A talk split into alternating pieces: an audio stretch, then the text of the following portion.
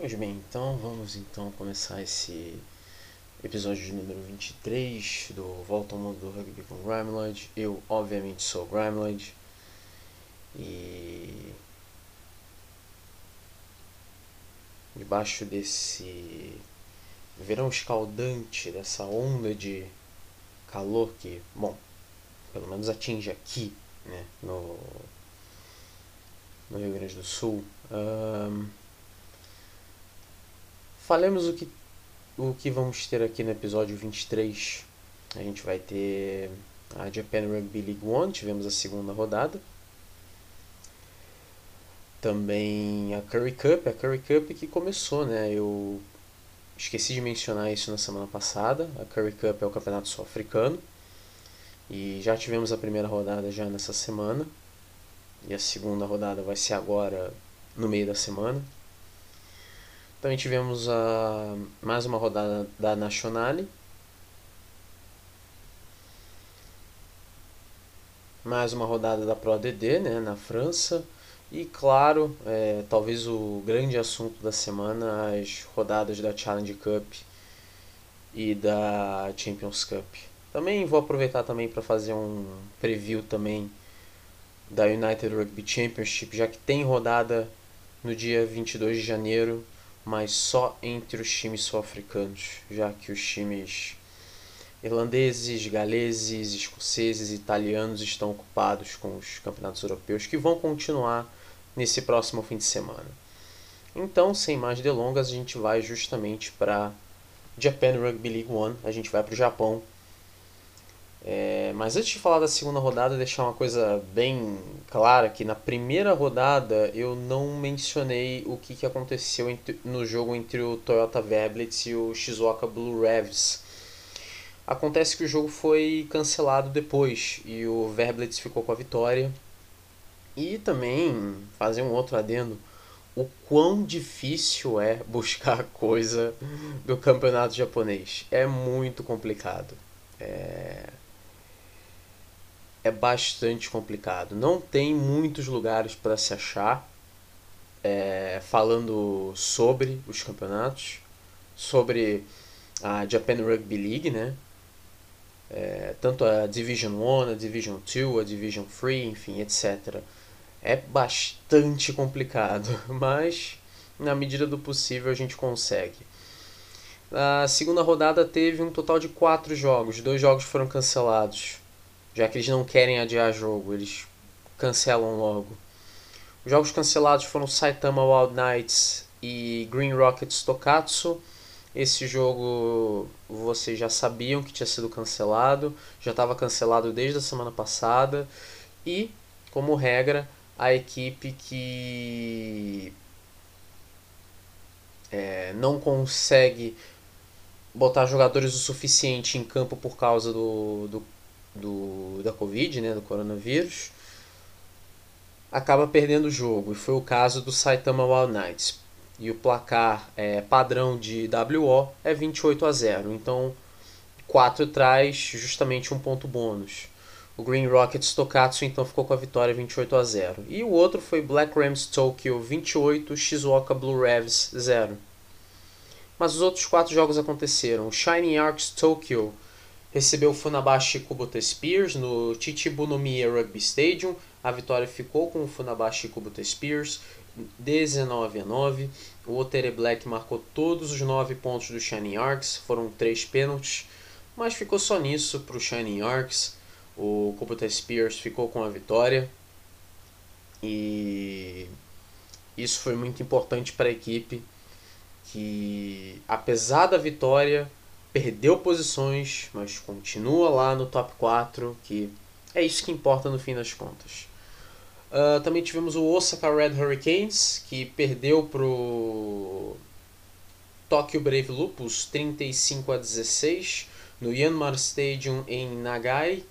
Uh, o primeiro tempo terminou 15 a 13 para o Brave Lupus, mas o segundo tempo terminou 20 a 3 para o Brave Lupus, então o primeiro tempo foi um jogo bem equilibrado, mas o segundo tempo bom, foi totalmente diferente. Também tivemos o Yokohama Cannon Eagles derrotando o Kobelco Kobe Steelers por 55 a 21 no Nissan Stadium em Yokohama. E talvez o, o jogo que mais chamou a atenção aqui foi a vitória a vitória convincente do Tokyo Sangolaev contra o Toyota Verblade 50 a 8 no Ajinomoto Stadium em Chofu, em Tóquio. Primeiro tempo terminou 29 a 3 para o Tokyo Sangolaev. Damian Mackenzie marcou 20 dos 50 pontos do Sangolaev, incluindo aí um try. Um, curioso, né? Eu cheguei a mencionar que o Toyota Verblitz estava cheio de reforços de peso, né? Investiu pesado, contratou alguns bons nomes aí, uns nomes muito bons, mas não tá dando liga até agora. E bom, o Verblitz teve uma vitória, mas foi uma vitória de WO. E no primeiro jogo que o Verblitz tem, perdeu por uma diferença de 42 pontos. Então, é, não ficou legal aqui para o Toyota Verblitz não. Mas essa é só a segunda rodada. Uh, tem mais 14 ainda nessa primeira fase, então falta muita coisa. Então, se a gente olhar a classificação, o Black Rams Tokyo tem 10 pontos e subiu 3 posições. O Tokyo Sangolaev tem 9 pontos e subiu 2 posições. O Yokohama Cannon Eagles é o terceiro com 9 pontos e subiu 2 posições. O Funabashi Kubota Spears, apesar um, da vitória e ter ido para 9 pontos, perdeu 3 posições. Isso acontece por causa do saldo de é, trás marcados, trás sofridos e também a, a pontuação, né, os pontos bônus. O Black Rams Tokyo ganhou ponto bônus sem necessariamente entrar em campo. Então, assim é, assim é tranquilo.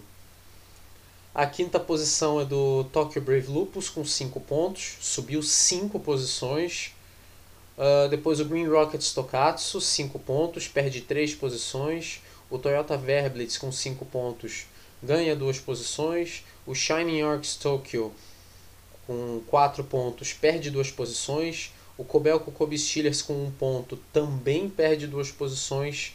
E ali os três últimos, o Saitama Wild Knights, o Shizuoka Blue Revs, que perde três posições, e o Osaka Red Hurricanes, os três zerados. Os quatro primeiros, todos eles vão para para a fase final, né, que é uma semifinal, aí tem semifinal e final e o campeão vai ser decidido numa final, né, na grande final. E os três últimos vão disputar playoffs de acesso barra rebaixamento contra os três primeiros colocados da segunda divisão. Então eles não são necessariamente rebaixados diretos aqui, mas vão ser rebaixados se perderem. Né? Uh, antes de sair do Japão aqui, vamos falar da terceira rodada aqui rapidamente. A terceira rodada são quatro jogos no sábado e dois no domingo. Todos eles acontecendo no mesmo horário, às duas e meia da manhã, sábado, dia 22 de janeiro, duas e meia da manhã, são quatro jogos. Kobelco Kobe Steelers e Funabashi Kubota Spears no Novir Stadium, em Kobe. Shining Arcs e Green Rockets Tokatsu no Chichibunomiya Rugby Stadium, em Tóquio. Uh, o Tokyo Brave Lupus e Black Rams Tóquio no Ajinomoto Stadium, em Chofu, em Tóquio e o Toyota Verblitz enfrentando o Osaka Red Hurricanes no Toyota Stadium em Toyota em Haiti. E no domingo, no dia 23 de janeiro, também às 12h30 da manhã, são dois jogos: Shizuoka Blue Revs e Tokyo Sun Goliath no Ekopa Stadium em Shizuoka. E Saitama Wild Knights contra Yokohama Cannon Eagles no Kumagaya Rugby Ground em Saitama. Pode ser que algumas coisas mudem aqui, Pode ser que alguns dos estádios não sejam esses, mas no momento os estádios são esses para esses jogos. E pode ser que algum desses jogos não aconteça, né? Não tivemos uma rodada até agora, foram duas rodadas no, no campeonato japonês. Não tivemos uma rodada que não teve um jogo que não tenha sido cancelado. Então, é, vamos ver, vamos ver se essa rodada vai ser afetada também ou se vai ser algo inédito, uma rodada que todos os jogos vão acontecer. Tomara, né? A gente torce para que todos os jogos aconteçam e que uh, não haja tantos WOs assim. Bom, então a gente sai do Japão, a gente vai para a África do Sul para falar da Curry Cup. A Curry Cup é, são sete equipes e todas elas se enfrentam. E bom, acho que fica bem claro né, que o campeonato ficou muito enfraquecido por causa da United Rugby Championship. Um, vale lembrar algumas dessas equipes são ligadas a equipes que hoje estão na United Rugby Championship, antigamente estavam no Super, é, no Super Rugby. Uh, antigamente isso era muito mais tranquilo, porque o Super Rugby era no primeiro semestre, né, de janeiro ou fevereiro até junho, enquanto que a Curry Cup era mais ou menos de julho até novembro. Então, um jogador que, por exemplo, jogava no Bulls do Super Rugby podia jogar no Bulls da Curry Cup. Um jogador que jogava no Sharks do Super Rugby podia jogar no Sharks da Curry Cup e nada iria impedi-lo. Só que agora é diferente. A United Rugby Championship é um campeonato que começa no segundo semestre de um ano e acaba no primeiro semestre do outro. E a Curry Cup se você botar a Curry Cup no primeiro semestre, vai conflitar com a temporada da. com o, o fim da temporada da United Rugby Championship. Mas se você bota a Curry Cup na segunda metade, né, no segundo semestre, aí vai conflitar com o início da United Rugby Championship. Então, de qualquer jeito, a Curry Cup é, ela entra numa sinuca de bico, né, na verdade. Mas ainda assim, é, as equipes estão aí e, claro, serve também para é, desenvolver novos jogadores, revelar talentos e dar chance a jogadores que talvez não tenham lá tanta chance na United Rugby Championship. Uh, o próprio Bulls, por exemplo, tem o Cornell Hendricks no time, o Ambrose Papier, que são dois bons jogadores, mas que não têm necessariamente lá muitas oportunidades de jogar na United Rugby Championship, então eles acabam indo para a equipe da Curry Cup. Né? Uh, então, Bulls, Sharks, Lions e Western Province, que é o Stormers basicamente, essas equipes acabam botando aí mais ou menos equipes B, digamos assim, né? Enquanto que as outras três equipes, aí sim elas botam o que tem de melhor, que no caso são os Tiras, os Gricos e os Pumas. Né? Não confundir com os Pumas né, da, da Argentina, é o Pumas da África do Sul mesmo. É o Pumas que joga em Embombela. E já tivemos já a primeira rodada nesse fim de semana, começou na sexta-feira, e aí os outros dois jogos foram no sábado. O primeiro jogo foi Pumas e Bulls. A vitória ficou com o Bulls, 38 a 19. O Bulls marca o ponto bônus. Né? O jogo foi no Mbombela Stadium, em, em Bombela.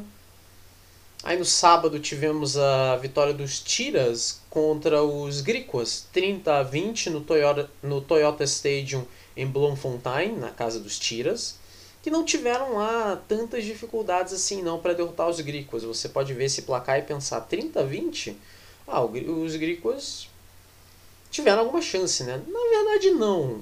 Os Tiras foram dominantes o jogo inteiro. É, o, o acabou marcando um try convertido no final, mas não que tenha necessariamente mudado a cotação do, do dólar ou do rand, né? que é a moeda sul-africana. Uh, um dos grandes destaques do, do Titas, a propósito, você sabe quem é? Ele mesmo, Juan Pienaar. Vocês se lembram dele? Jogou na seleção da África do Sul, jogou Copa do Mundo. Ele marcou 12 pontos, inclusive, nessa partida. Uh, foram três conversões e dois pênaltis. Sabe quem é um outro destaque dessa equipe dos Tiras? É um jogador que também já está lá há um certo tempo. O Juan Pienaar está lá faz uns 5 anos, né? desde os tempos que o Tiras era uma das equipes sul-africanas que jogava o Pro 14 e a outra era o, o Southern Kings, né? Mas sabe quem é o outro grande destaque da equipe? Ele mesmo, Franz Stein. François Stein, ele mesmo. Ele pouco apareceu no jogo, não fez muita coisa, mas ele estava jogando, estava jogando, começou jogando com a, com a número 12, né, jogando de centro. E ele já joga na equipe dos Tiras já há um certo tempo, há alguns anos. Né? E para terminar a rodada, o Western Province derrotou o Lions num jogo incrível, né? onde as duas equipes inclusive marcaram pontos bônus. 48 a 36 para o Western Province, o jogo que foi no DHL Stadium em Cape Town, né, na cidade do Cabo. E foi um jogo bem divertido esse. Foram aí um total de 84 pontos. Foram 84 pontos nesse jogo só, então você que, assim como eu, gosta de placares altos, então esse foi um jogo perfeito. Aliás, a rodada toda foi uma rodada perfeita. Foram 50 pontos no, no jogo dos Tiras contra os Griquas. Uh, também tivemos aí um total de 57 pontos no jogo de abertura, né? Pumas e Bulls. Então, foi um jogo bem foram jogos bem movimentados, bem divertidos. A equipe que folgou, né? Porque são sete equipes, então a equipe que folgou foi o Sharks. Então, se a gente olhar a classificação, o Bulls tem 5 pontos, o Western Province também, os Tiras tem 4, o Lions tem 1, um, o Sharks não jogou, né? Tá zerado. O Griquas tem 0 e o Pumas também. A segunda rodada já é nessa quarta-feira, agora, dia 19 de janeiro. Né? E vocês vão saber os resultados né? no, no próximo episódio. Né? Mas o Star Plus está transmitindo sim a Curry Cup. Eles passaram um jogo só, que foi o jogo Tiras e Gricos. Eles passaram um jogo só. Mas eles passam a, a Curry Cup. E na quarta-feira eu presumo que não vai ser diferente. A rodada começa às 10h30 da manhã no horário de Brasília o Lions enfrenta o Pumas no Emirates Airlines Park, em Johannesburgo. Meio dia 45 tem Sharks e Griquas no Johnson Kings Park em Durban. E às 3 da tarde, o Western Province enfrenta o Bulls no DHL Stadium em Cape Town. O Tiras não joga, né? o Tiras é o time que folga nessa rodada. Bom, então vamos para a França para falar da Nationale. Né? Vamos então falar da Nacional, 15 rodada. Tivemos aí um total de seis jogos. Um jogo foi adiado. Esse jogo adiado foi Dijon e Soyon Angoulême. Mas esse jogo não foi adiado pelo que você acha que foi. É o que, que acontece? O jogo foi adiado devido ao mau tempo e o péssimo estado do gramado. É... A cidade de Dijon teve fortes geadas, então o campo né? O estado do campo era deplorável, não tinha como jogar e o árbitro chegou num acordo ali que teria que adiar o jogo. O jogo não foi remarcado ainda, mas ele obviamente vai ser remarcado, ele não foi cancelado, ele foi adiado, né? É, uma coisa é uma coisa, outra coisa é outra coisa. Né? O jogo foi foi adiado, então ele vai ser remarcado para um outro dia. Né? Esse jogo não aconteceu, mas os outros jogos aconteceram. Então é, tivemos aí a vitória do Maci contra o Albi 27 a 7 no estádio Jules lá do Meg. O Tarbes derrotou o Bourgogne-Jallieu por 19 a 12. O Nice derrotou o Blagnac por 15 a 11 no estádio Arborá. O Union Cognac Saint-Jean d'Angely perdeu para o Valence Romain por 22 a 21 no Parque de, no Parque de Esportes de Cognac. Uh, o Dax derrotou o Surrenne por 49 a 21 no estado Maurice Boyot. E o Aubenas derrotou o Chambéry por 23 a 17 no estado Georges Marquand. Uh, classificação, tivemos mais graçolas aqui, né? Porque a classificação está totalmente diferente tá muito bagunçado aqui. E bom, vamos tentar explicar aqui, né? O Maci é o líder com 63 pontos. O segundo colocado é o Soyungulam com 51 e um jogo a menos. O Albi tem 49. O Chambéry tem 45 e um jogo a menos. O Valence Roman tem 42 pontos e dois jogos a menos. E o sexto colocado é o Surrene com 39 pontos e sobe uma posição. O Surrene entra no top 6. O sétimo colocado é o Nice com 38 pontos e sobe uma posição. O Nice tem um jogo a menos. O Blagnac também tem 38, mas perde duas posições e sai do top 6 inclusive. O Dax tem 35 e tem um jogo a menos. O Obenat tem 30. O Tarbes tem 30 também, mas tem um jogo a menos. O Bourgoin Jalliot tem 24 pontos. É, ganha duas posições apesar da derrota. Né? Apesar da, da derrota, mas o que acontece é que houve uma outra relocação de pontos aqui na terceira divisão francesa. O campeonato é totalmente maluco assim e quem quer acompanhar esse campeonato acaba ficando perdido né? Eu tive que verificar e verificar de novo, verificar de novo, verificar de novo, verificar de novo, repetidas vezes até ter certeza de que era isso mesmo, mas a classificação é essa mesmo. O Bourgogne Jalliot que, como a gente já sabe, perdeu dois pontos por causa de uma escalação irregular contra o Tarbes. Então, por causa da, né, daquela punição lá no início do campeonato, o Bourgoin tem 24 pontos e não 26. Uh, ah, e na zona de abaixamento, o Dijon tem 23, perde uma posição, o Dijon não jogou, né, tem um jogo a menos. E na lanterna, o União Cognac Saint-Jean com 23 pontos, perde uma posição. Os dois primeiros colocados vão para as semifinais, terceiro ao sexto disputa playoffs, onde uh, os vencedores vão para as semifinais, enfrentar os semifinalistas, aí vai ter semifinal. Os vencedores das semifinais fazem a final e os finalistas sobem direto para a Pro ADD. Né? Mas aí, obviamente, vai ter a final e aí vai ver quem é o campeão da Nacional. Né? E os dois últimos colocados são rebaixados para a quarta divisão, que é a Federale. A 16 rodada ela vai acontecer na semana que vem. Já na semana que vem no sábado e no domingo, dia 22 e 23 de janeiro. E a rodada começa no sábado, no dia 22 de janeiro, às 3 da tarde, no horário de Brasília, Valence Roman e Dax. Né? O Valence Roman, que é o quinto colocado, tem dois jogos a menos, né? é bem importante salientar isso. Enfrentando o Dax, que é o nono colocado. O Dax pode entrar sim no top 6 mas teria que ganhar esse jogo e torcer para que o Surrene não ganhe. Né? O Surrene enfrenta o Chambéry. E também teria que torcer contra o Nice, que joga contra o Albi, e o Blagnac, que joga contra a União Cognac Saint-Jean-d'Angely. Bom, então vamos para o domingo, né, no dia 23 de janeiro. Os jogos são às 11 da manhã, todos eles, é, todos eles acontecendo ao mesmo tempo.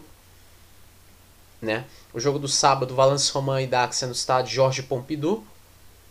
E no domingo, tem Bourgoin Jalliot e Dijon no estádio Pierre Rajon. Esse é um confronto direto. Esse é um confronto direto, não há dúvidas disso. O Bourgoin Jalliot é o último time antes da zona de rebaixamento e o Dijon é o 13 terceiro, é o primeiro time ali da zona de rebaixamento. Então um confronto direto. Quem vencer, é... se o Bourgoin vencer, se distancia da zona de rebaixamento. Se o Dijon vencer, o Dijon sai da zona de rebaixamento e joga o Bourgogne-Jalliot de volta para lá. Né? Mas também temos um confronto direto na parte de cima. O Soyangolam enfrenta o Massy no estado de Shanxi. É, o Soyangolam não vai assumir a liderança se ganhar esse jogo. O Soyangolam está 12 pontos atrás do Massy. E vai ser um confronto muito difícil para o Soyangulam. O Maci é o líder do campeonato. O Maci, é, se eu não me engano, ainda não perdeu nesse campeonato. Então vai ser muito difícil derrotar o líder do campeonato. O Soyangulam que vem de é, várias vitórias seguidas.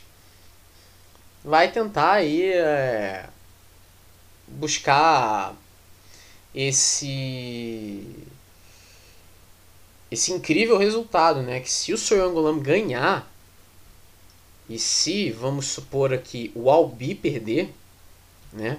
O Chambéry não. O Chambéry é, tá 4 pontos atrás do Albi, não vai fazer diferença se o Chambéry ganhar. Mas se o Albi perder, se o Albi perde o jogo pro Nice e o Soyangolam ganha do Maci, o Soyangolam ele vai abrir 6 pontos de vantagem pro Albi. Ou até 7 se for ponto bônus. Ou seja, vai ficar muito difícil para o Albi tentar entrar ali no top 2. Né?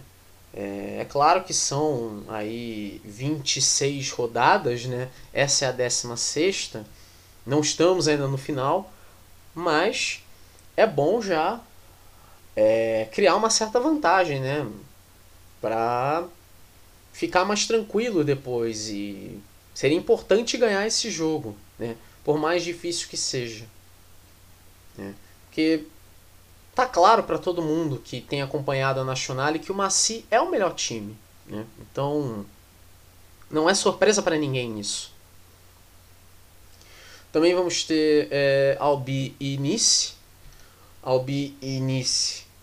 O Albi é o terceiro colocado. O Nice é o sétimo colocado. O Nice, se ganhar, pode entrar no top 6, se o Surrene perder. E o Albi ele pode entrar no top 2 se o Soyongulam perder e o Albi vencer. Né? O jogo, esse jogo Albi Nice é no estádio municipal da Albi. Uh, Blagnac Union Cognac Saint-Jean d'Angely no estádio Ernest Argelé. O Union Cognac é o lanterna enfrenta o Blagnac, que é o oitavo colocado. O Blagnac está na mesma situação do Nice, tem 38 pontos, é o oitavo colocado. O Blagnac pode entrar no top 6 se ganhar, mas teria que torcer aí por derrotas do Nice e do Surrene. Falando do Surrene, o Surrene enfrenta o Chambéry no estádio Jean Moulin. O Surrene é o sexto colocado, ele quer se manter no top 6 e vai enfrentar um time que está no top 6 também, que é o Chambéry. O Chambéry é o quarto colocado. O Chambéry, se ganhar, não vai entrar no top 2, uh, ah, não importa o que aconteça mas vai ficar muito perto, principalmente se Albi e Soyongulan perderem. Então vai ser muito bom se Albi e Soyongulan perderem, vai, isso vai ser muito bom para o Chambéry, mas o Chambéry tem que ganhar. Né? E o Surrene quer ganhar para se manter dentro do top 6. E claro, né, o outro jogo, Tarbes e Aubenas, no estado Maurice Talou. O é um confronto direto. São duas equipes que têm o mesmo número de pontos, é, estão empatadas na décima posição, vantagem no Obená, né, que tem um saldo melhor né, de, de trás, de, de pontuação também. Né, número de pontos marcados nas partidas, eu me refiro a isso. O Tarbi tem um jogo a menos, né, mas um, o Obená é, vai jogar fora de casa. O jogo é no estádio do Tarbes, né, o Maurice Talou. O Tarbes tem, pode-se dizer que tem uma, uma um age na manga, né? Porque o Tarbes tem um jogo a menos. E para se distanciar mais ainda da zona de rebaixamento, é ganhar esse jogo e né, quando chegar a hora de jogar o, o jogo que foi adiado, né? Que se eu não me engano é contra o Valence Roman, que tá lá no top 6, inclusive. Né? Então é, é muito importante que o Tab ganhe. Para que não precise correr riscos depois. Porque, como a gente olha aqui na briga pelo rebaixamento, os dois têm 30 pontos. O Bourgogne tem 24. O Dijon tem 23. União Cognac Saint-Jean d'Angely também tem 23. Então, cinco times aí brigando por duas vagas. É, ninguém quer ser nenhum desses cinco times. Então, ganhar é muito importante. E imagina agora que é um confronto direto, não é verdade? Bom, Então vou terminar esse segmento aqui. Que aí no segundo segmento eu falo da Pro DD e da Challenge Cup. Que aí no terceiro eu falo da Champions Cup. E aí eu aproveito e faço um preview rapidinho. Né? Não, não vou entrar lá em detalhes da rodada da United Rugby Championship não. Só vou falar dos jogos ali rapidamente, que são duas equipes quatro equipes sul-africanas, são dois jogos, todos eles no, no, esses dois jogos no mesmo dia, um depois do outro. Mas enfim, é, isso depois eu falo. O segundo segmento vai ser a Pro DD e a Challenge Cup, uma coisa de cada vez. Pois bem, então já vamos aí para o segundo segmento, sem perder muito tempo. Vamos ficando pela França mesmo para falar da Pro DD a 17 rodada, que foi uma rodada bem engraçadinha, é, para falar a verdade. Um, tivemos aí um total de sete jogos, teve um que não aconteceu, que foi adiado, e Montalban. Esse jogo vai acontecer futuramente, né, não foi marcado ainda, até o momento que eu estou gravando esse episódio 23, né? São 2 e 3 da manhã. Já é segunda-feira, dia 17 de janeiro. Um, e até onde eu sei, o jogo não foi remarcado ainda. Mas ele vai ser remarcado para um outro dia, com certeza. Ele não foi cancelado. Mas a rodada teve sete jogos e sete jogos engraçadinhos. Tivemos umas coisas aqui que eu não imaginava. Eu não imaginava. Talvez você que esteja me escutando agora, talvez você não imaginasse também.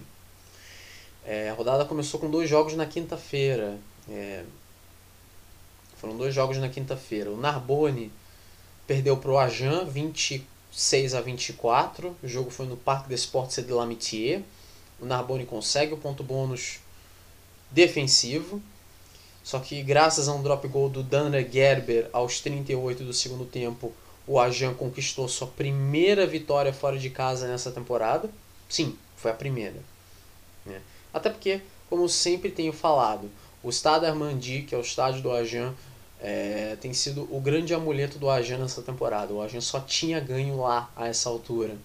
Isso mudou na quinta-feira quando eles derrotaram o Narbonne Aí você vai dizer, ah, mas o Narbonne era o Lanterna, o Narbonne era o Lanterna, era o, é o pior time do campeonato. Tá, mas o Narbonne, ele ficou na frente do placar boa parte do jogo, na verdade. O Ajan ia perder esse jogo.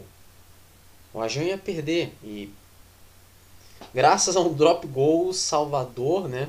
Da pátria aos 38, né? 38 do segundo tempo. Dandre Gerber apareceu ali para fazer esse drop goal. Porque o jogo estava 24 a 23 para o Narbonne. Então, por causa desse drop goal, o Ajan ganhou 26 a 24. Sendo assim, como eu já mencionei, é a primeira vitória do Ajan fora do estado Armandi nessa temporada. Também na quinta-feira tivemos o jogo que foi televisionado né, pelo Canal Plus Sports, eu acho. E acho que foi o jogo mais surpreendente da rodada. Né, a vitória do Nevers, e não foi só uma vitória, foi uma vitória convincente do Nevers em cima do Montemarçan, que era o líder do campeonato até esse dia e até sexta-feira, antes dos jogos da sexta-feira. 27 a 6 para o Nevers, o jogo no estado do Pro Fleury, em Nevers. E esse jogo viu então o líder da Pro DD ser facilmente superado e perder de ponto bônus. O Nevers ganhou de ponto bônus. O Montemarçan foi dominado nesse jogo. Né? Nem parecia o mesmo time, para falar a verdade. Mas, de fato, o Nevers acabou ficando com a vitória e foi uma diferença gigante 21 pontos. Você derrota o então líder do campeonato por uma diferença de 21 pontos. Isso não é pouca coisa. Não é. Bom, agora para falar dos jogos da sexta-feira. a rodada da sexta-feira começou com a vitória do Bayonne contra o Orillac, 31 a 6 no estádio Jean Daugert. O Bayonne ganhou o ponto bônus. Graças a a essa vitória. 31 a 6 foi uma vitória bem convincente. Também tivemos o Grenoble enfrentando o Vani no Stade de Alpe 25 a 10 para o Vani o Quentin Etienne marcou 20 dos 25 pontos do Vani com 6 pênaltis e uma conversão e é de se notar essa ascendência agora do Vani o Vani estava lá embaixo, o Vani já está no meio da tabela. Daqui a pouco eu falo da classificação do campeonato. O Vani, nessas últimas o que duas, três rodadas, o Vani subiu muito de produção. E é impressionante. Porque o Vani começou muito mal essa temporada e parecia que não ia ter lá muito do que se recuperar.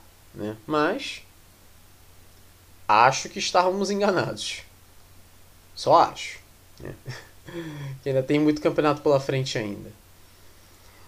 Uh, o Colomier derrotou o Juan Normandie por 32 a 29 no estado Michel Bendichou, jogo bastante apertado.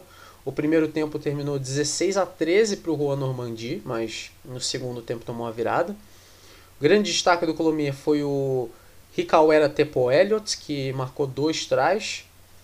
E um try do um, um outro try do Colomier, sabe quem que marcou um outro try do Colomier? Ele mesmo, Alexis Palisson. Se lembra dele? É aquele mesmo, aquele mesmo, Alexis Palisson, jogou pela seleção da França por um bom tempo. É aquele Alexis Palisson mesmo. Ele fez um dos trás do Colomier. Ele está jogando lá tem um certo tempo. Do lado do Juan Normandie, o Peter Lydon marcou 24 dos 29 pontos do Juan Normandie. Inclusive, ele fez um try, mas não foi o bastante. Né? Foi o melhor jogador da equipe em campo, mas uma andorinha só não faz verão. Já nos diziam. Também tivemos aí o Bourg-en-Bresse empatando com o Provence 24 a 24 no estado Marcel Varcher.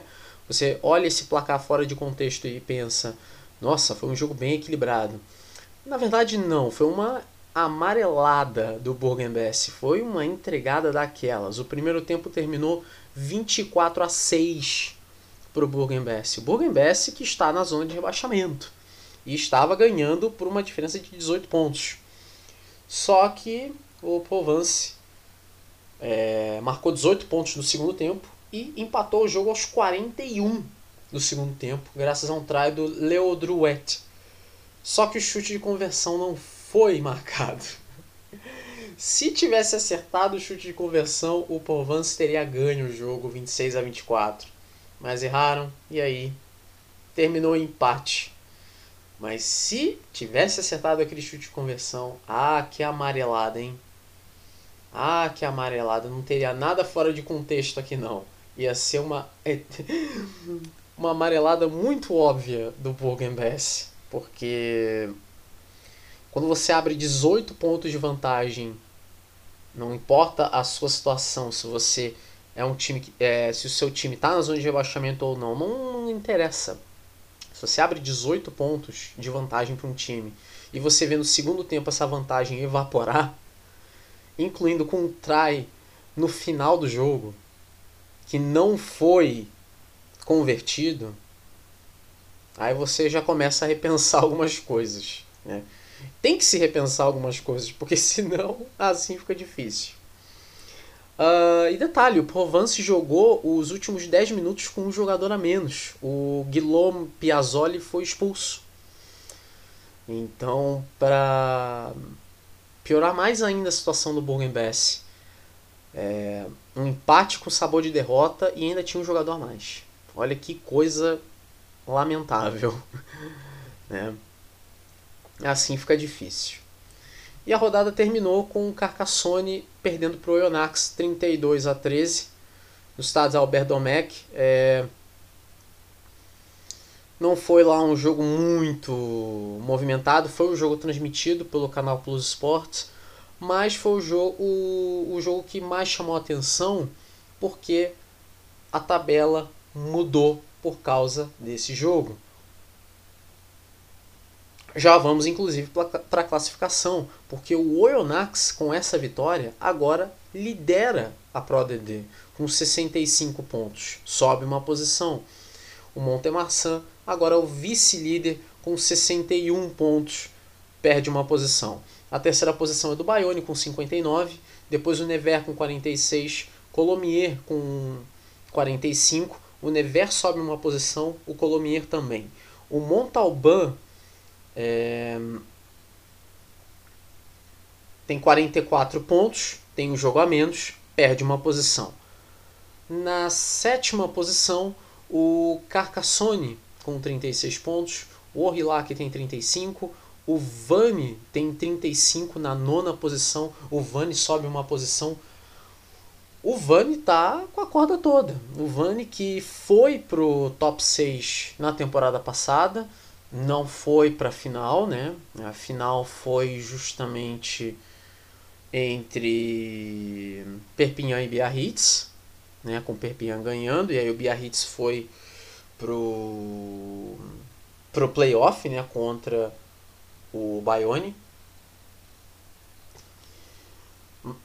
Mas o Vannes estava no no top 6. O Van o Van estava no top 6. Então. Será? Será que vai dar? 9 pontos. E a gente está mais ou menos aí no meio do campeonato. Será? Isso é o que a gente vai ver lá na frente, né? E também não depende só disso, depende se essa maré de bons resultados vai continuar para o Vani. Isso a gente tem que ver. A décima posição é do Provence, né, com 34 pontos, perde uma posição. O décimo primeiro é o Bezier, com 31 pontos, é, tem os jogamentos. O Ajan é o décimo segundo com 30 pontos, sobe duas posições. O Grenoble é o décimo terceiro com 28, perde uma posição. Juan Normandie também tem 28 pontos e também perde uma posição. E aí na zona de rebaixamento a gente vê o Bourg-en-Bresse com 26 e o Narbonne com 18. A 18ª rodada são dois jogos de novo, dois jogos na quinta-feira, no dia 20, e os outros seis jogos na sexta-feira, no dia 21 de janeiro. Então na quinta-feira às 4h45, os dois jogos acontecendo ao mesmo tempo. Aurillac Béziers, no estádio Jean Henrique, e Provence e Colomiers, no estádio Maurice Davi. Provence e Colomiers é o jogo que o canal Plus Sport transmite. O Provence é o décimo colocado, o Colomiers é o quinto.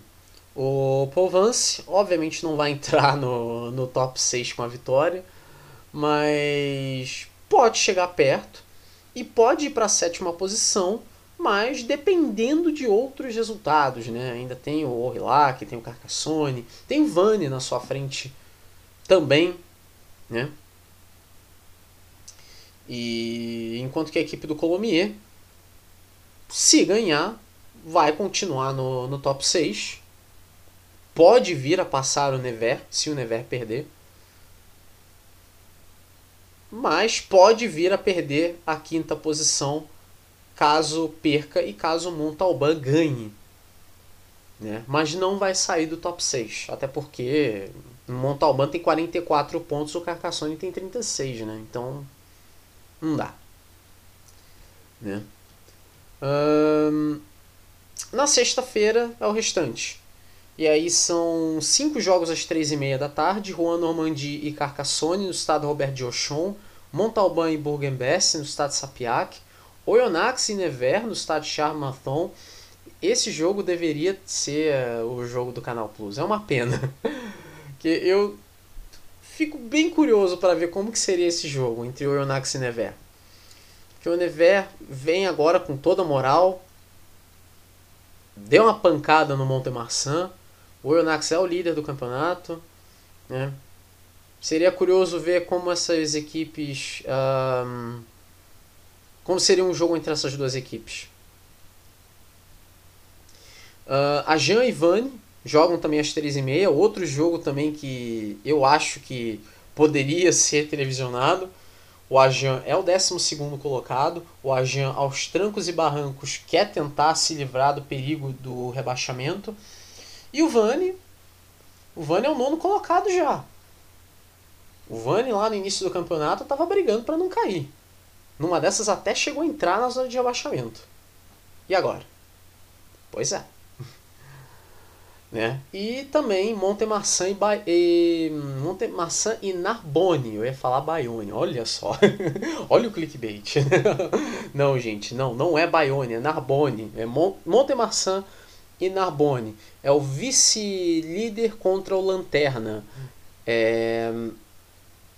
Montemarçan tem que se reerguer aqui, né? É. É, Oinax Nevera no estado Charmathon e a Jean Ivânia no estado Ramandia, a propósito. Montemarçan e Narbonne no estado André Gui Boniface. É, Montemarçan tem que se reerguer aqui, tá? Porque assim fica difícil. Você perde para times como Grenoble, que é o 13º colocado, de ponto bônus. Perde para o Never. Tá, o Never é o... O Never é o quarto colocado, né? O Never é o quarto colocado. Né? Mas ainda assim, você perde de ponto bônus para o Never e jogando mal ainda, perdendo de 21 pontos de, de déficit. Olha que absurdo isso. Né? Então o Montemaçã vai ter que se reerguer. E que ótima hora para se reerguer, né? Vai enfrentar o Lanterna. É. Mas, como já deu para ver em alguns jogos, inclusive esse contra o Ajan, o Narbonne não é um time que tem que ser menosprezado. Né? Que o Montemarçan fique de olho nisso. E aí, às 4h45, jogo transmitido pelo canal Plus Esportes no estádio Jean d'Alger, Bayonne e Grenoble. O Grenoble quer vencer para não entrar na zona de rebaixamento. Uh, o Grenoble vai entrar na zona de rebaixamento se perder e se o Juan Normandie ganhar do Carcassonne e o Bourg-en-Bresse ganhar do Montalban? Se tudo isso acontecer, o Grenoble entra na zona de rebaixamento. Né? Com o Grenoble perdendo, é claro. O Bayonne, por sua vez, é, o Bayonne pode vir a entrar no top 2 se ganhar. E se o Montemarçan conseguir a proeza de perder para o Narbonne. Se isso acontecer, se o Montemarçan perder para o Narbonne, basta o, o Bayonne ganhar do Grenoble. Acontecendo isso, o Bayonne passa o Montemarçan e assume a segunda posição do campeonato. Né? Vale lembrar que os dois primeiros vão para as semifinais, o terceiro ao sexto disputa o playoff, e aí os vencedores dos playoffs vão para a semifinal, aí vai ter semifinal e final. O campeão da Pro DD sobe direto para o top 14. O vice tem que disputar um playoff contra o vice-lanterna do top 14. E aí, é, quem vencer joga o top 14, quem perder joga a Pro DD. E os dois últimos colocados do, da Pro DD vão ser rebaixados para a Nationale. Né? Bom, então é isso, né? Eu não esqueci de nada aqui na, na Pro DD não, né? Então, então vamos lá então, vamos para a Challenge Cup. Vamos para a Challenge Cup, que tivemos aí a terceira rodada. São cinco rodadas ao todo.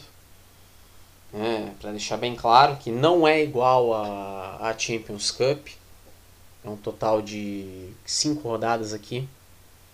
Porque cada grupo tem cinco times, então sempre vai ter um que vai folgar. Então cada time joga quatro vezes. Igual na, na Champions Cup. A diferença é que são cinco times dentro de um grupo. E aí sempre vai ter um time que vai folgar. olha que curioso, né, gente? Eu não botei fé nenhuma que os jogos iam acontecer, principalmente é, envolvendo as equipes francesas contra equipes não francesas. Mas eu estava errado. Eu estava errado. Né? A... a França, inclusive, chegou a, a, fazer uma espécie de projeto de lei é, liberando ali os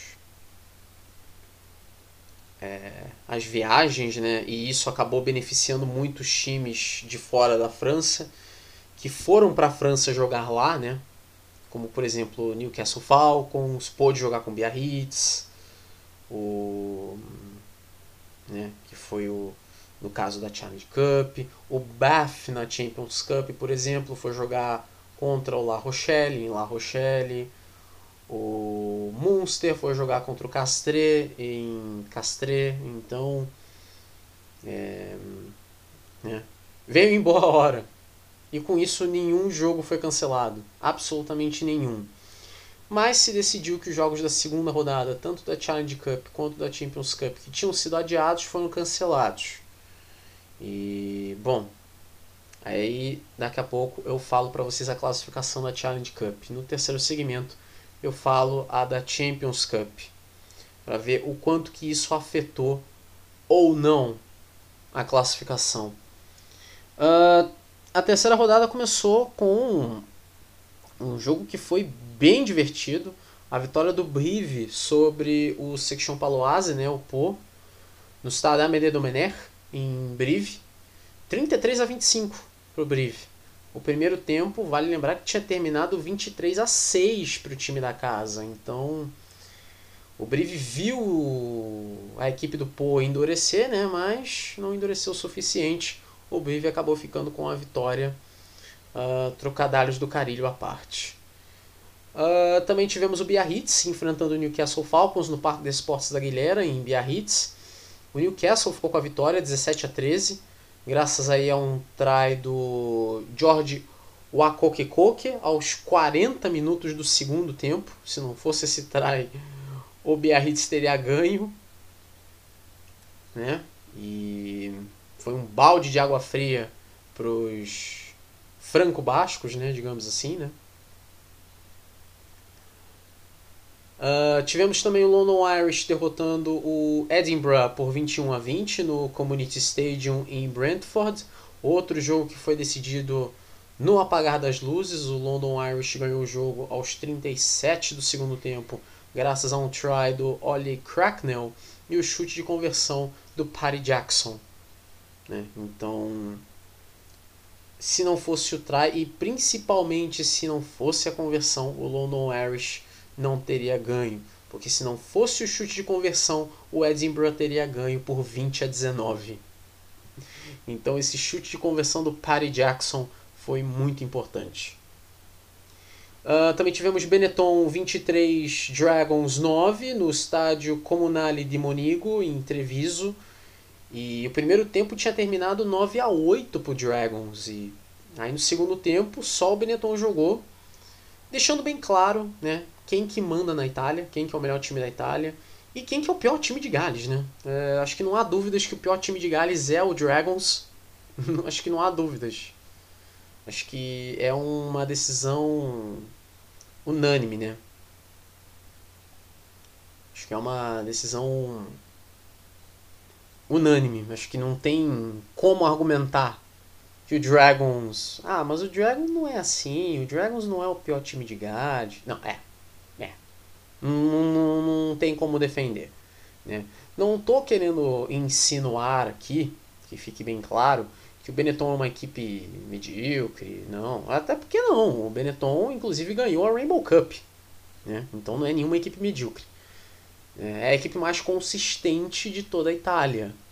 Né? Desde a época lá dos anos 2000, o Benetton já estava lá. Enquanto isso, a Itália sofria para botar um segundo time, seja o Calvissano, depois foi o Arix Viadana, depois foi o né? o Calvissano ainda existe pelo menos né o Arix Viadana foi recriado né não é o Arix Viadana que joga Top Diet que não teve rodada essa semana Top Diet ainda vai voltar ainda mas não se sabe quando o Viadana que joga Top Diet não é o Viadana que jogava antigamente. Aí depois do Viadana veio o Irone, né? Depois do Irone veio o Zebre, mas o Benetton tá sempre lá desde o início e, bom, é a equipe mais consistente da Itália, né? Não tem como argumentar que né, quem manda na Itália ali entre as equipes de rugby é o Benetton. Não tem como você discordar disso. Né? É discordar com a lógica. A mesma coisa o Dragons. O Dragons é o pior time de Gales. Não tenho que uh, argumentar. Pode-se dizer que o Scarlet chega perto, mas o Scarlets ainda assim botaria o Dragons para dormir. Né? Hum, acho que não tem outra maneira de uh, presumir isso. Também tivemos o Toulon visitando o Worcester Warriors, né, no Six Ways em Worcester, e foi justamente o time visitante que fez da casa dos outros a sua. 34 a 23 para o Toulon. E para terminar a rodada, o Lyon despachou o Perpignan, né? Também falando em o time visitante fazer da casa dos outros a sua. O jogo foi no estado Aimé Giral, em Perpignan, mas a vitória ficou com o Lyon OU 37 a 6. O Lyon marcou 5 trás. Então, o Lyon claramente a equipe dominante nesse jogo. Então, se a gente olhar a classificação, o líder é o Toulon com 10 pontos, o Newcastle é o, no, é o segundo com 9. Eu ia falar que o Newcastle é o nono. Olha só que absurdo. o nono com 2 pontos. Não. Não, gente. O Newcastle é o segundo com 9 pontos. Então tá um ponto atrás do Toulon. O Biarritz é o terceiro com 8. O Worcester é o quarto com 4. E o Zebre Parma tá zerado. No grupo B, o Lyon ou tem 14. O Gloucester tem 6. O Benetton e o Perpignan tem 4 e o Dragons tem 1. No grupo C, o London Irish tem 11, o Brive tem 6, o Section Paloise e o, e o Edinburgh tem 5 e o Saracens tem 1. Vale lembrar aqui que os três primeiros colocados de cada grupo, mais o melhor quarto colocado, que no momento é o Edinburgh, se classificam para as oitavas de final da Challenge Cup junto com o nono ao décimo primeiro dos dois grupos da Champions Cup, para formar 16 times. Que aí vai ter oitavas de final, quartas de final, semifinal e final. A quarta rodada já é nessa semana agora, né? Sexta, sábado e domingo. É... Na sexta-feira, no dia 21, são dois jogos às 5 da tarde, no horário de Brasília. Edinburgh e Brive no Dam Health Stadium em Edinburgh e Lyon ou e Benetton no Matmut Stade de Gerland em Lyon. Esse jogo, aliás, ele vai ser transmitido pela Bein Sports, né? E eu presumo que o Star Plus vai pegar, né? Que o Star Plus eu acho que pega jogos transmitidos da Challenge Cup, que nesse caso são só dois. Então eu presumo que o Star Plus vai pegar esse jogo, mas eu não tenho lá tanta certeza assim não. Mas a Bein Sports lá na França transmite. Né? Então se você quiser assistir o jogo e não se importar muito com a narração em francês, você vai poder acompanhar Lyon ou e Benetton. Né? O jogo na casa do Lyon. O Lyon é o líder do grupo B com 14 pontos o Benetton é o terceiro colocado deste grupo, 10 pontos a menos, né? tem 4 pontos. Para o Benetton é importante ganhar para tentar aí se garantir na, na, na, próxima fase. Né? E o Lyon já está praticamente classificado. Uh, no sábado, no dia 22 de janeiro, são três jogos cada um acontecendo num horário diferente. Meio-dia e 15, Zebre Parma e Worcester Warriors no estádio Sergio Lanfranchi, em Parma. Duas e meia da tarde, Gloucester e Perpignan no King's Home, em Gloucester. E às 5 da tarde, horário de Brasília também, Toulon e Newcastle Falcons no estado Félix Maior, em Toulon. Esse é o outro jogo transmitido, ele vai ser transmitido pela France 4. Né? Então, eu presumo que talvez o Star Plus pegue esse jogo também. Eu não sei. Né? Mas o que se sabe é que o jogo vai ser transmitido pela France 4 lá na França. Né? E no domingo, no dia 23 de janeiro, meio-dia e 15, tem um jogo, Saracens e London Irish, no Stonex Stadium em Barnet. Né? Meio-dia e 15. Uh, inclusive esse jogo entre Toulon e Newcastle Falcons é um confronto direto, tá? O Toulon ele tem 10 pontos, ele é o líder do grupo A, e o Newcastle é o segundo com 9 pontos, então é um confronto direto. É, vai ser bem interessante dar uma olhada nesse, nesse jogo, porque ele pode implicar muita coisa na tabela desse grupo A daqui para frente, porque essa é a penúltima rodada. A quinta rodada ainda não está marcada ainda, então eu não vou poder dizer a vocês ainda ao certo, porque eu não sei quando que vai ser a quinta rodada, mas deve ser lá na frente, deve ser lá o que março, abril, deve ser lá para frente, não deve ser agora. Bom, então é isso, né? Terminando então o segundo Segmento que é no terceiro segmento eu falo da Heineken Champions Cup, que foi uma rodada bem movimentada. Tivemos jogos muito bons, jogos muito emocionantes. É, tivemos jo é, jogaços, alguns placares muito surpreendentes, até chocantes até. É, se você viu a rodada, você sabe muito bem que, que jogo é esse que eu me refiro. E, bom, e falar também da rodada da, da United Rugby Championship, então. Beleza? Então já vou começar o terceiro segmento já já. Muito bem, muito bem. Seus bando de primeira linha que fica colapsando no Scrum e botando a culpa no Scrum Half. É. Você mesmo. Vamos lá para o terceiro segmento Heineken Champions Cup. Onde que eu tirei essa? uh, Heineken Champions Cup, terceira rodada. Vamos lá então, sem mais delongas, começar justamente quando a rodada começou, né? Na sexta-feira foram dois jogos. O Castre enfrentando o Munster no estado Pierre Fabre em Castre. E o Munster ficou com a vitória, né? 16 a 13. O Munster ficou com a vitória graças a um try do Gavin Coombs aos 37 no segundo tempo, então foi um jogo muito pegado esse. É... Não foi lá um jogo com muitos pontos, né? Muitos trás, foi mais chutes do que trás, né? Mas foi um jogo emocionante, sim. Foi um jogo bem pegado. Cara, acho como todo jogo do Castre que se preze, né? Todo jogo do Castre que se, é, que se preze tem que ser pegado, porque senão não é Castre. Né?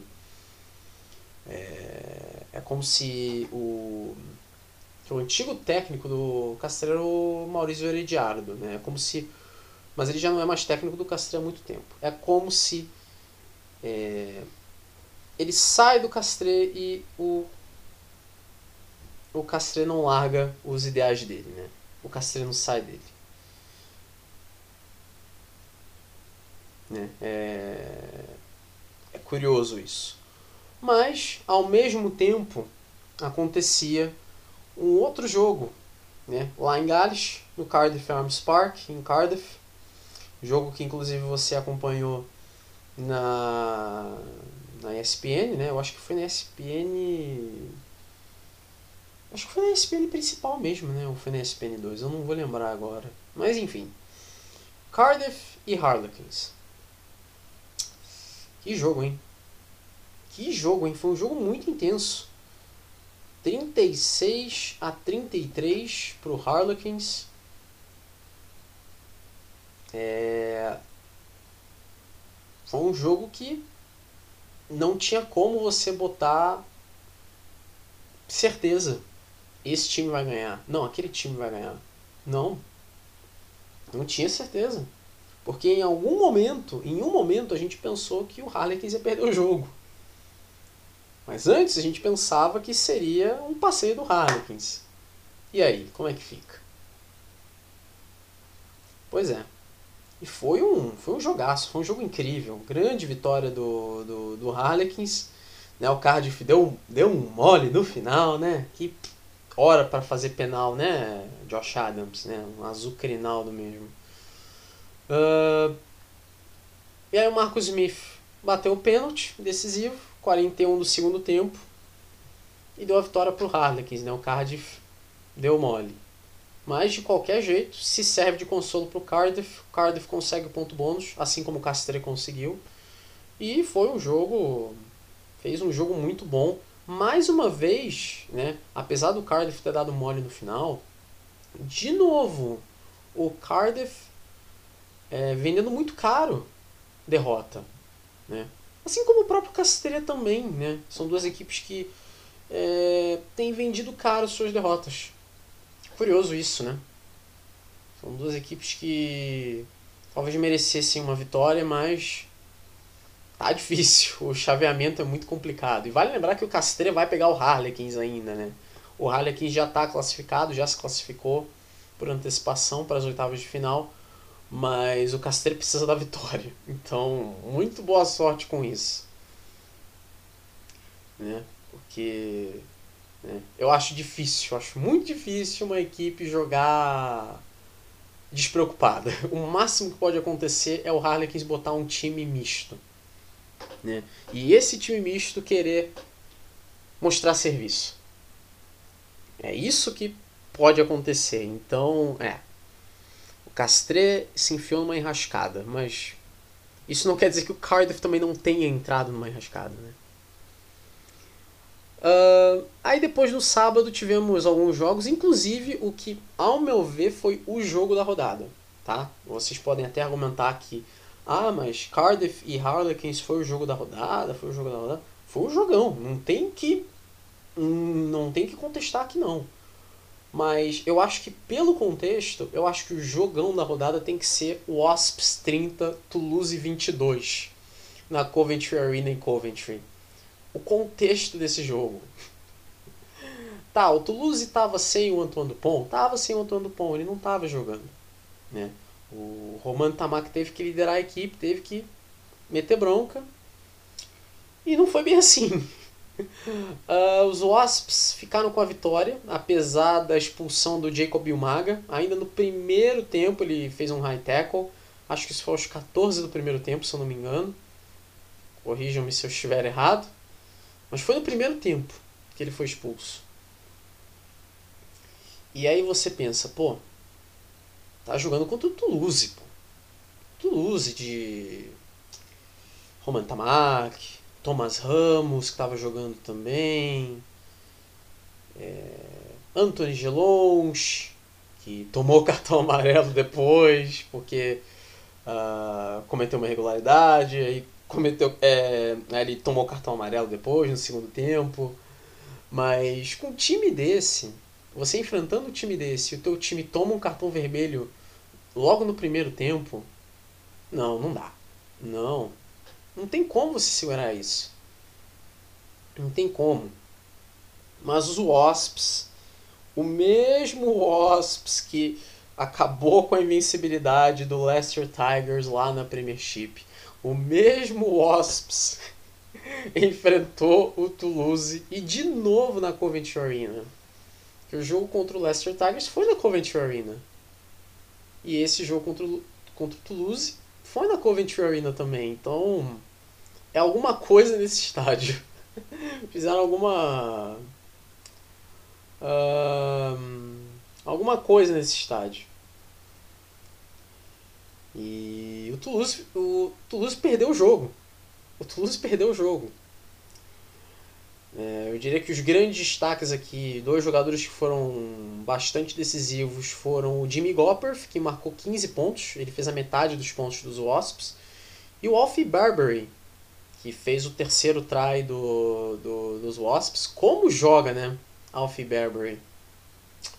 Como joga? Inclusive teve um momento que ele deu um, um chute na bola, é, armando uma jogada. Detalhe, ele é um jogador da, da terceira linha. E ele foi, né, porque o Alfie Beverly é um jogador que é um, é um Joe Marler da terceira linha, é um jogador que não bate muito bem da, das ideias. Uh, ainda assim, nada impediu ele de armar a jogada, né?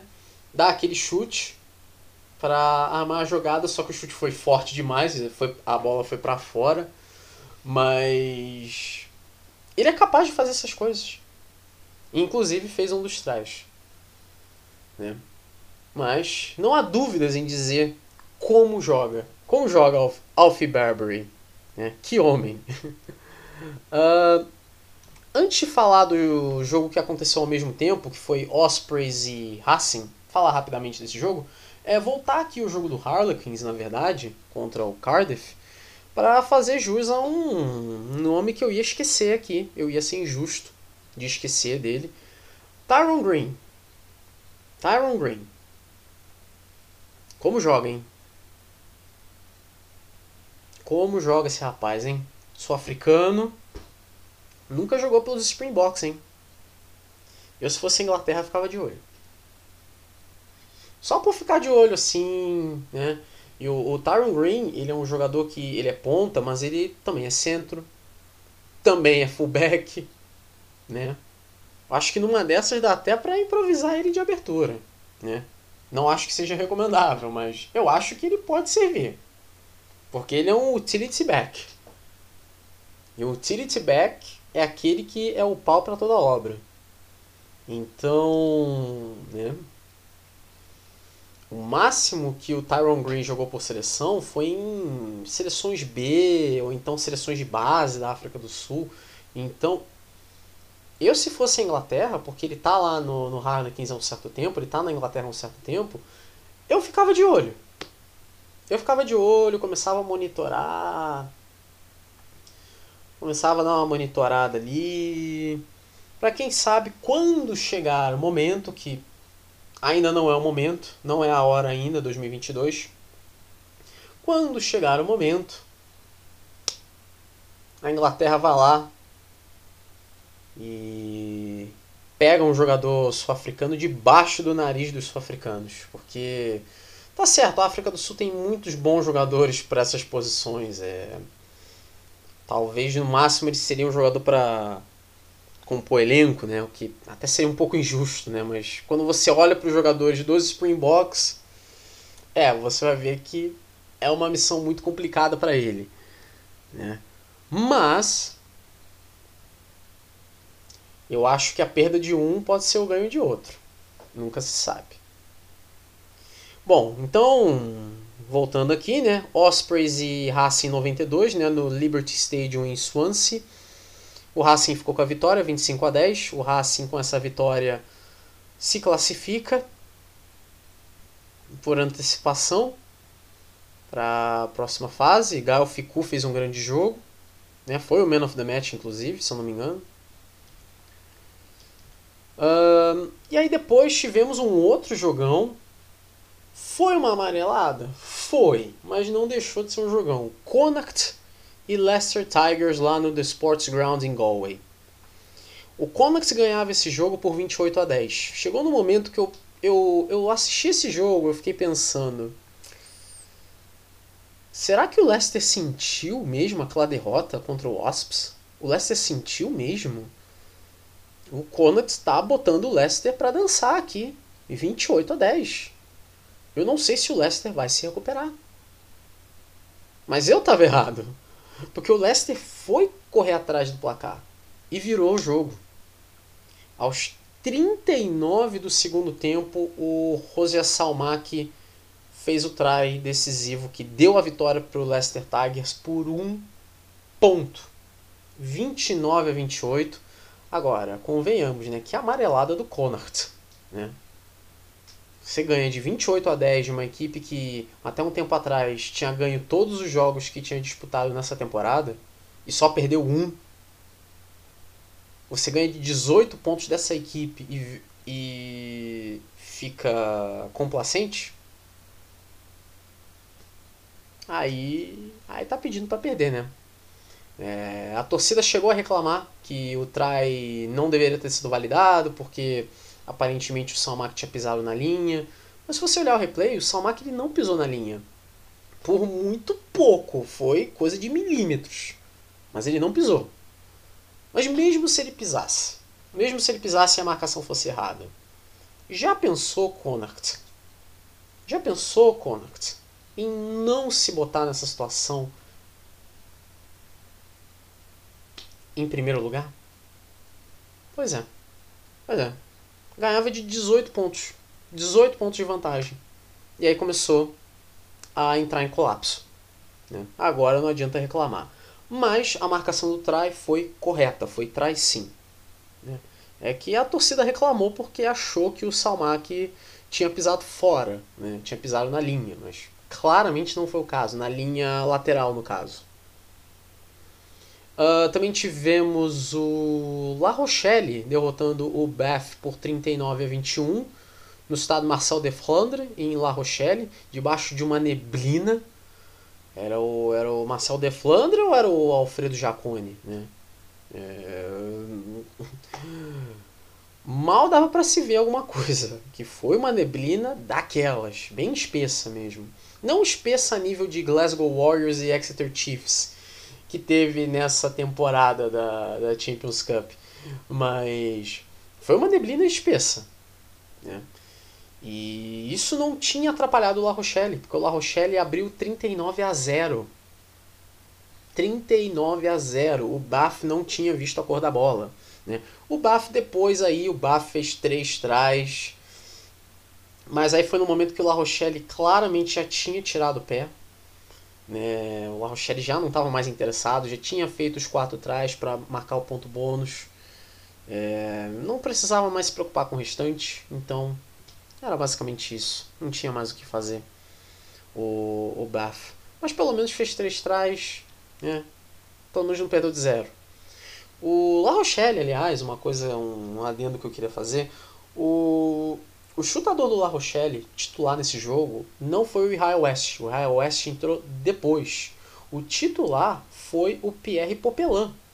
O Pierre Popelin, até um tempo atrás, até uns meses atrás, estava jogando no Vannes, né, lá na segunda divisão francesa. E ele era, inclusive, um, um grande destaque da equipe do Vannes. Né? Não mais, porque agora ele está no La Rochelle. É... O Popelin foi revelado né, na base do La Rochelle. Será que o La Rochelle finalmente achou seu chutador?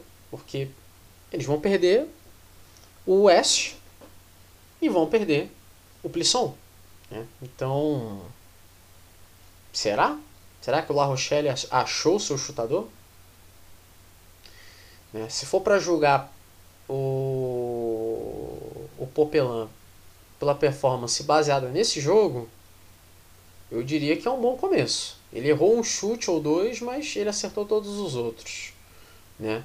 Mas é claro, foi um jogo, né? Ele tem, tem muitos jogos pela frente, né? Claro que ele já conhece as estruturas do lugar, né? Ele foi revelado lá no, no La Rochelle, mas tem toda aquela coisa de entrosamento com o restante do time, né?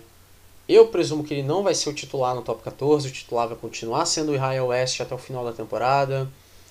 Talvez o Popelin reveze com o Júlio Plisson né, no banco de reservas. Talvez. Não sei ao certo. Mas pode ser que aconteça. Né? Ao mesmo tempo, né, se o La Rochelle tirou o pé, o Exeter Chiefs não tirou o pé não. O jogo lá no Sandy Park em Exeter, o Exeter Chiefs humilhou o Glasgow Warriors 52 a 17. E detalhe que o primeiro tempo terminou em 14 a 10 para o Exeter.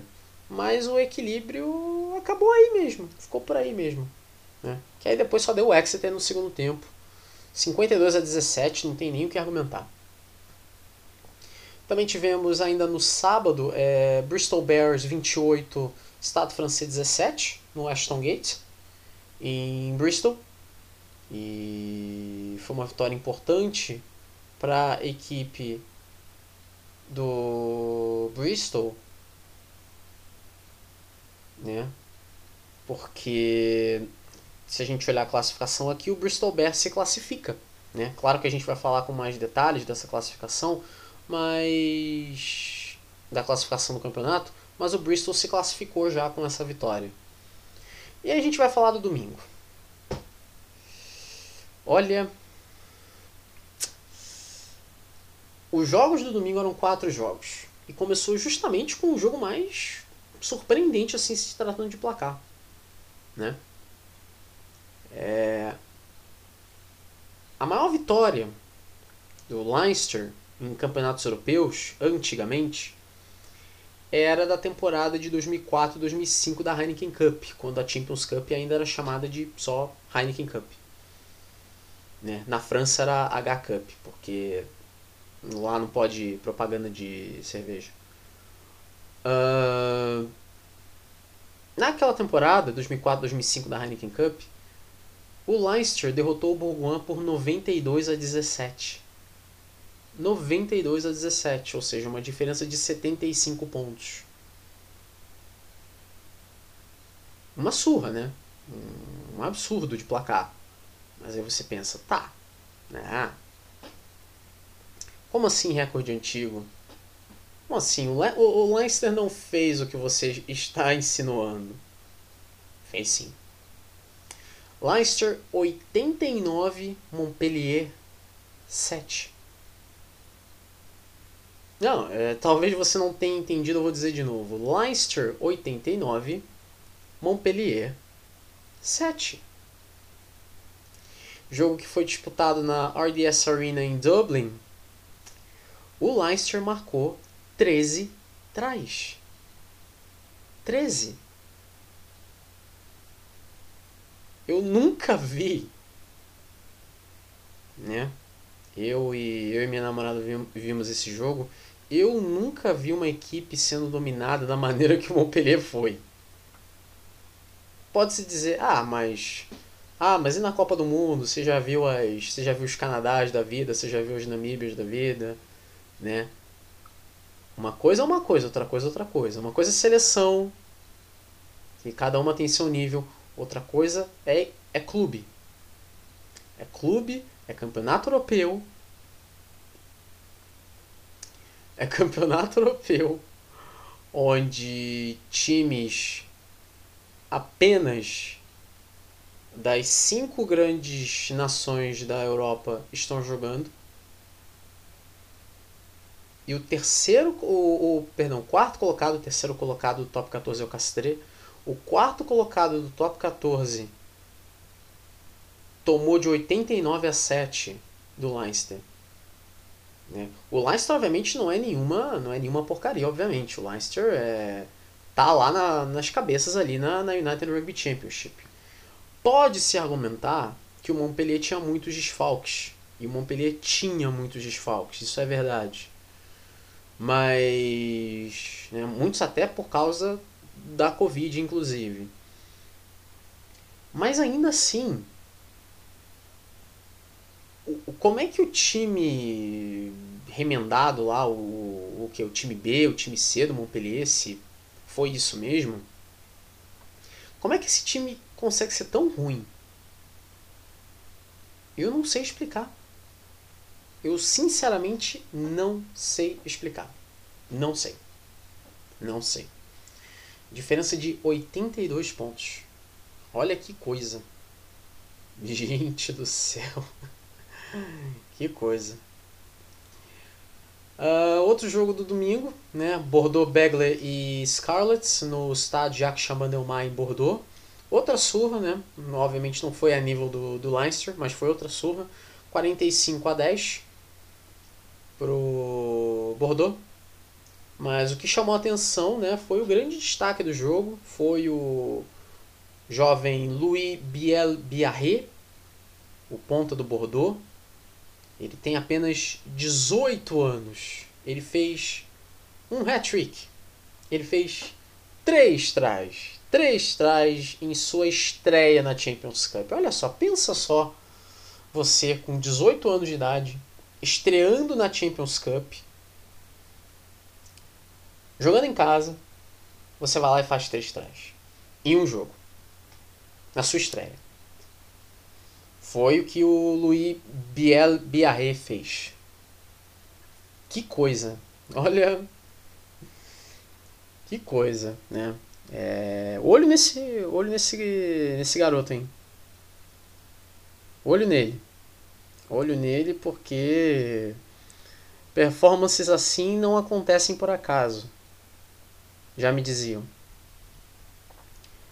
Uh, ao mesmo tempo, jogaram Northampton Saints 20, Ulster 24 no Franklin's Gardens em Northampton. Grande destaque aí foi o fullback Michael Lowry, que se mostrou bastante decisivo ao marcar dois trás para o Ulster em momentos indiferentes né, do, do jogo. Claramente ele foi essencial para a equipe norte-irlandesa. E para encerrar a rodada, no Parque de Esportes Marcel Michelin em Clermont-Ferrand, o time da casa, o Clermont, derrotou o seu Sharks por 25 a 19. O jogo estava empatado em 19 a 19, até que ele, Morgan Parra, ele mesmo, garantiu a vitória para o Clermont ao marcar dois pênaltis aos 28 e 33 do segundo tempo. Né? Curioso, né?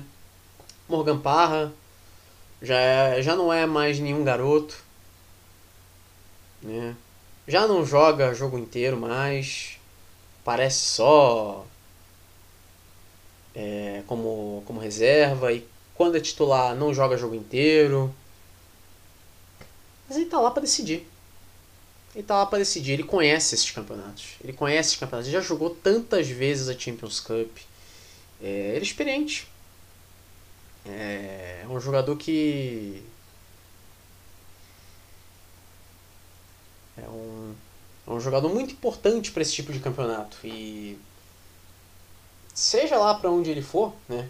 Porque é aparente né, que ele vai sair do Clermont se ele realmente for para o Toulouse para ser o reserva imediato do, do Dupont, enfim, ou se ele for para qualquer outro clube, enfim, que faça bom proveito, né? Porque eu não sei se ele vai ficar no Clermont ou não.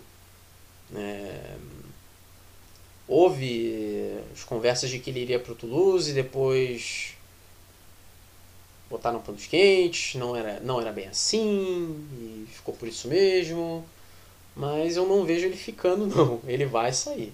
Ele vai sair. Para onde a gente vai ter que esperar. Bom, então a gente olha a classificação. O grupo A tem o Racing com 14 pontos, já classificado. O Ulster tem 14 pontos, já classificado. O La Rochelle tem 11 pontos, já classificado. Aí vem Leinster e Exeter Chiefs com 10 pontos. Sale Sharks e Clermont com 7. O oitavo é o Glasgow Warriors com 5. O nono é o Montpellier também com 5. O décimo é o Northampton Saints com 2. O Bath é o décimo primeiro também com 2. E o Ospreys está zerado. Os oito primeiros de cada grupo vão para vão para as oitavas de final e aí vai ter oitavas de final, quartas de final, semifinal e final. A final vai ser disputada em Marsella. Do nono ao décimo primeiro vão para a Challenge Cup para se juntar aos 10 classificados de lá para ter as oitavas de final de lá da Challenge Cup.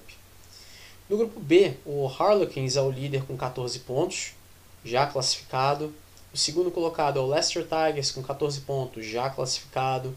O terceiro colocado é o Munster com 13 pontos, já classificado.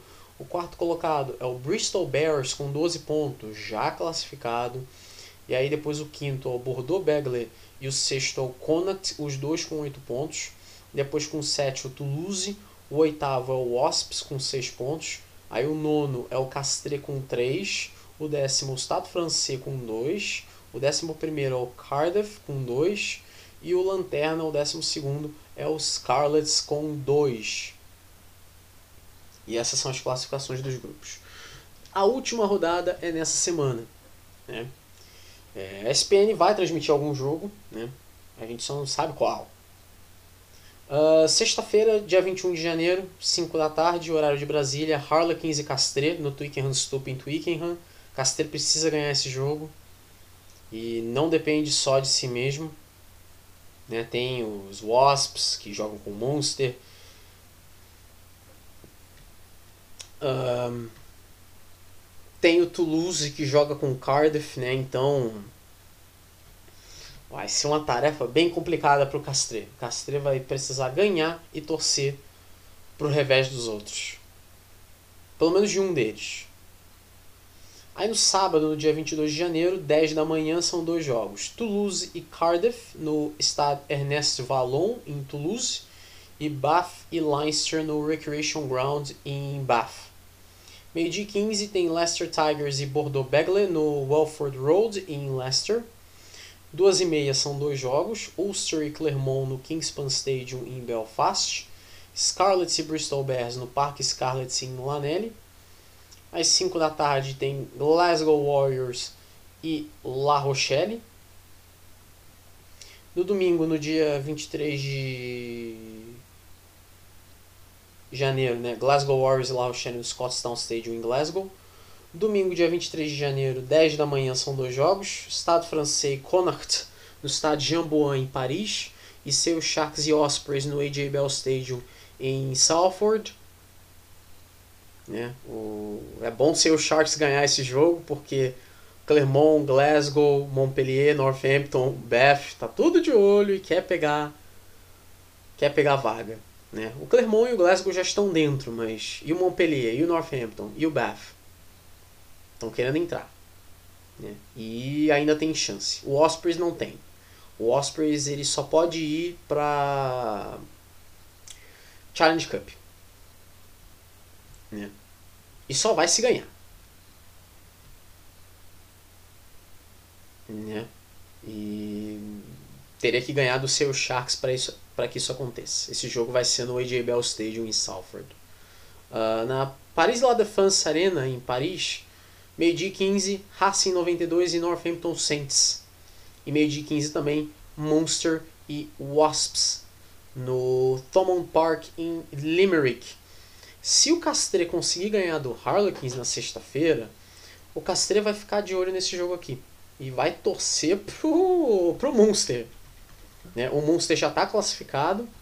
E vai torcer pro Munster derrotar o Wasps, que aí o Castre vai. E o Wasps vai ter que ficar chupando o dedo e ir pra Challenge Cup. E às 12h30, terminando a rodada, às 12h30 da tarde, Montpellier e Exeter Chiefs no GGL Stadium em Montpellier. O Montpellier, apesar da surra que tomou, apesar da humilhação que sofreu, o Montpellier ainda tem chance. Tá? O Montpellier precisa ganhar, primeiro de tudo. precisa ganhar do Exeter Chiefs, que não está garantido ainda, e vai ter que torcer contra o Glasgow Warriors, que enfrenta o já classificado La Rochelle. Né? Então, né? E precisa torcer para o La Rochelle contra o Glasgow Warriors, porque se Glasgow Warriors e Montpellier terminarem empatados na pontuação, a vantagem é do Glasgow, né? E acho que ninguém precisa ser nenhum gênio da matemática para perceber isso, porque só um time tomou uma goleada dessa e não foi o Glasgow, né? Então a situação do Montpellier tá complicada. Tá bem complicada. Bom, falar aqui rapidamente da United Rugby Championship. A oitava rodada, né, vai acontecer nessa semana, são dois jogos, no, no sábado, no dia 22 de janeiro, às 10 da manhã, o Emirates Lions enfrenta o Chelsea Sharks na Emirates Airlines Park, em Johannesburg. O, o Lions é o 11 colocado, é o melhor sul-africano, enfrenta o Sharks, que é o 12 e é o segundo melhor sul-africano. Eu diria que são as duas melhores equipes aqui, então é um confronto direto. Uh, é um confronto que ninguém pode botar defeito. Porque tá, é, as duas equipes estão lá embaixo na tabela, mas a gente tem que deixar bem claro que a tabela da United Rugby Championship, a tabela de classificação, ela é toda cheia de asterisco, porque muitos times não jogaram muitas partidas e os times sul-africanos têm três jogos a menos, se eu não me engano. Então, tá na hora de recuperar o tempo perdido e já vamos começar já nessa semana. E esse jogo é às 10 da manhã, no horário de Brasília. Às Aí depois, ao meio-dia e 5, ou seja, logo depois, tem o Vodacom Bulls enfrentando o DHL Stormers no Loftus Versfeld, em Pretória. O Bulls ele é o 15 colocado na classificação geral. Ele é o pior sul-africano. Ele enfrenta os Stormers, que é o 14, é o, é o terceiro melhor sul-africano, é o segundo pior. Ou seja. É, mas apesar disso, é um confronto interessante. Né? Eu diria que são quatro equipes ali num nível bem parecido. São quatro equipes de um nível bem parecido: Lions, Sharks, Bulls, Stormers. Todas elas, na verdade. É, nenhuma está muito longe da outra. Talvez só o Bulls ali que está um pouco longe demais ali do, do, do restante. Mas vale lembrar, como já falei aqui, estão vários jogos a menos em relação aos demais. Então é muito tempo para se recuperar ainda. Então o Bulls vai ter muito tempo para recuperar o tempo perdido. E que melhor maneira de começar isso ganhando dos Stormers, não é verdade? Mas são quatro equipes do mesmo nível, então vão ser quatro, é, dois jogos muito é, interessantes. Então 10 horas Lions e Sharks, meio de 5 Bulls e Stormers, os dois no dia 22 de janeiro, no sábado. Então, beleza? Então é isso. Terminou. Terminou, acabou, já chega. Episódio 23 terminado, são 3 e 10 da manhã nesse momento aqui. E, bom, é isso. Semana que vem vai ser o episódio 24, que aí vai ter mais uma rodada da Japan Rugby League One, mais uma rodada da Curry Cup, vai ter a repercussão da, desses dois jogos da United Rugby Championship, as rodadas da Nationale e da Pro DD, além, claro, né, da Champions Cup, da Challenge Cup, enfim. São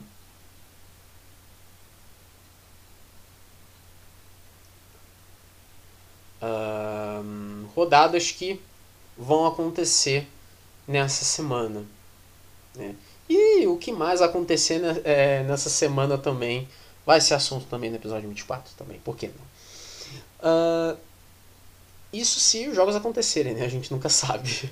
Pode ser que tenha algum adiamento, algum cancelamento, né? Mas se tiver, eu falo no episódio 24, enfim, vocês já sabem muito bem disso. Que eu atualizo tudo no episódio seguinte. Bom, vocês podem me acompanhar facilmente nas redes sociais, Grimeloid, né, no Twitter é Grimeloid e no Instagram é The Grimeloid. E é isso. É isso e acabou. Acabou. Faz muito calor nesse verão. Nossa, como odeio verão.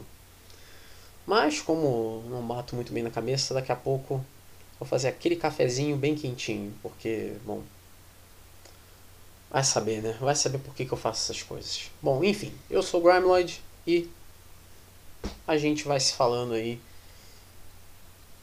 no próximo episódio, episódio 24, semana que vem, ok?